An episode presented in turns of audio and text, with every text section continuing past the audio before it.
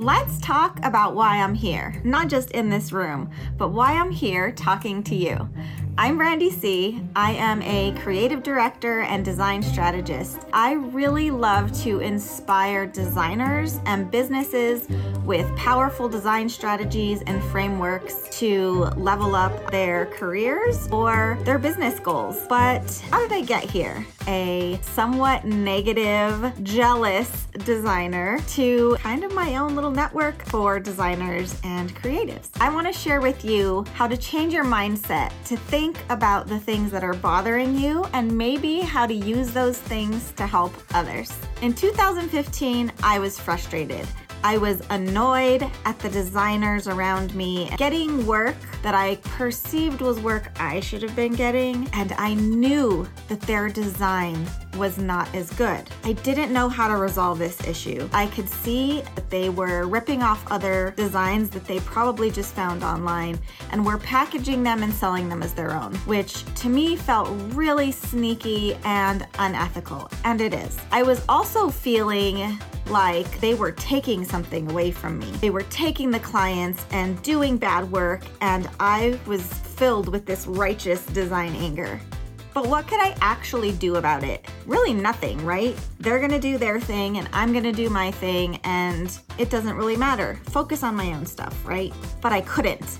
It bothered me. Like deep down in my design heart, it really bothered me. And in talking it over with my husband, I don't remember if it came to me on my own or if this was something that he said to me. I realized that I could use this righteous indignation and do something with it. Maybe I could give those designers the benefit of the doubt. Maybe they didn't know that what they were doing was wrong, that taking a design off of Google or grabbing something off of Pinterest and slightly tweaking it and packaging it up as their own was actually not okay. So in 2015, I decided to start writing a blog because everybody at that time wrote blogs. I wanted to talk about why design matters, why real good design ethics matter. The blog was called, no surprise here, Design Matters. The idea behind it was I wanted to educate people. I wanted to put some information out there that wasn't being talked about at the time.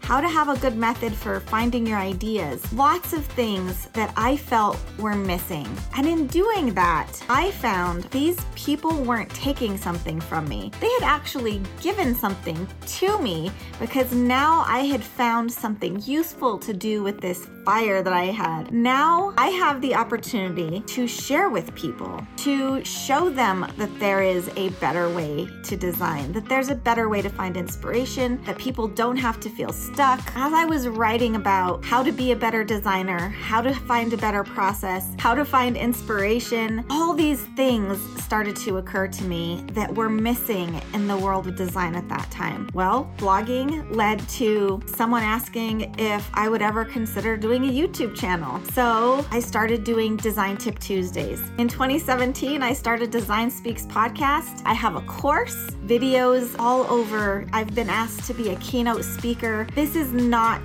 to toot my own horn. I was able to take that negative feeling about these designers that I felt were doing bad work and stealing clients from me and take that and turn it into something good. Now I have the opportunity to sit here with you and tell you about the things that I have learned, best practices, how I find inspiration, but more importantly, how you can find inspiration in the world around you, how you can create work that speaks to your visual voice, and how you can implement strategies and frameworks into your everyday as a designer so you stop feeling stuck. And that is really where my heart is. I love working with design clients and people that value what I have to offer as a creative director and a designer. But my ultimate goal, why I am here in this room on this video talking to you, is because I have a passion for helping designers see that the way that they have always done things, even if it works, that it can be so much better. And I am here to encourage you and show you ways that you can do that. Look at your circumstances a little bit differently. Stop viewing the world negatively and see how you might be able to turn those experiences into something great for you and for your business. Like and subscribe if you appreciate this video. See you next time.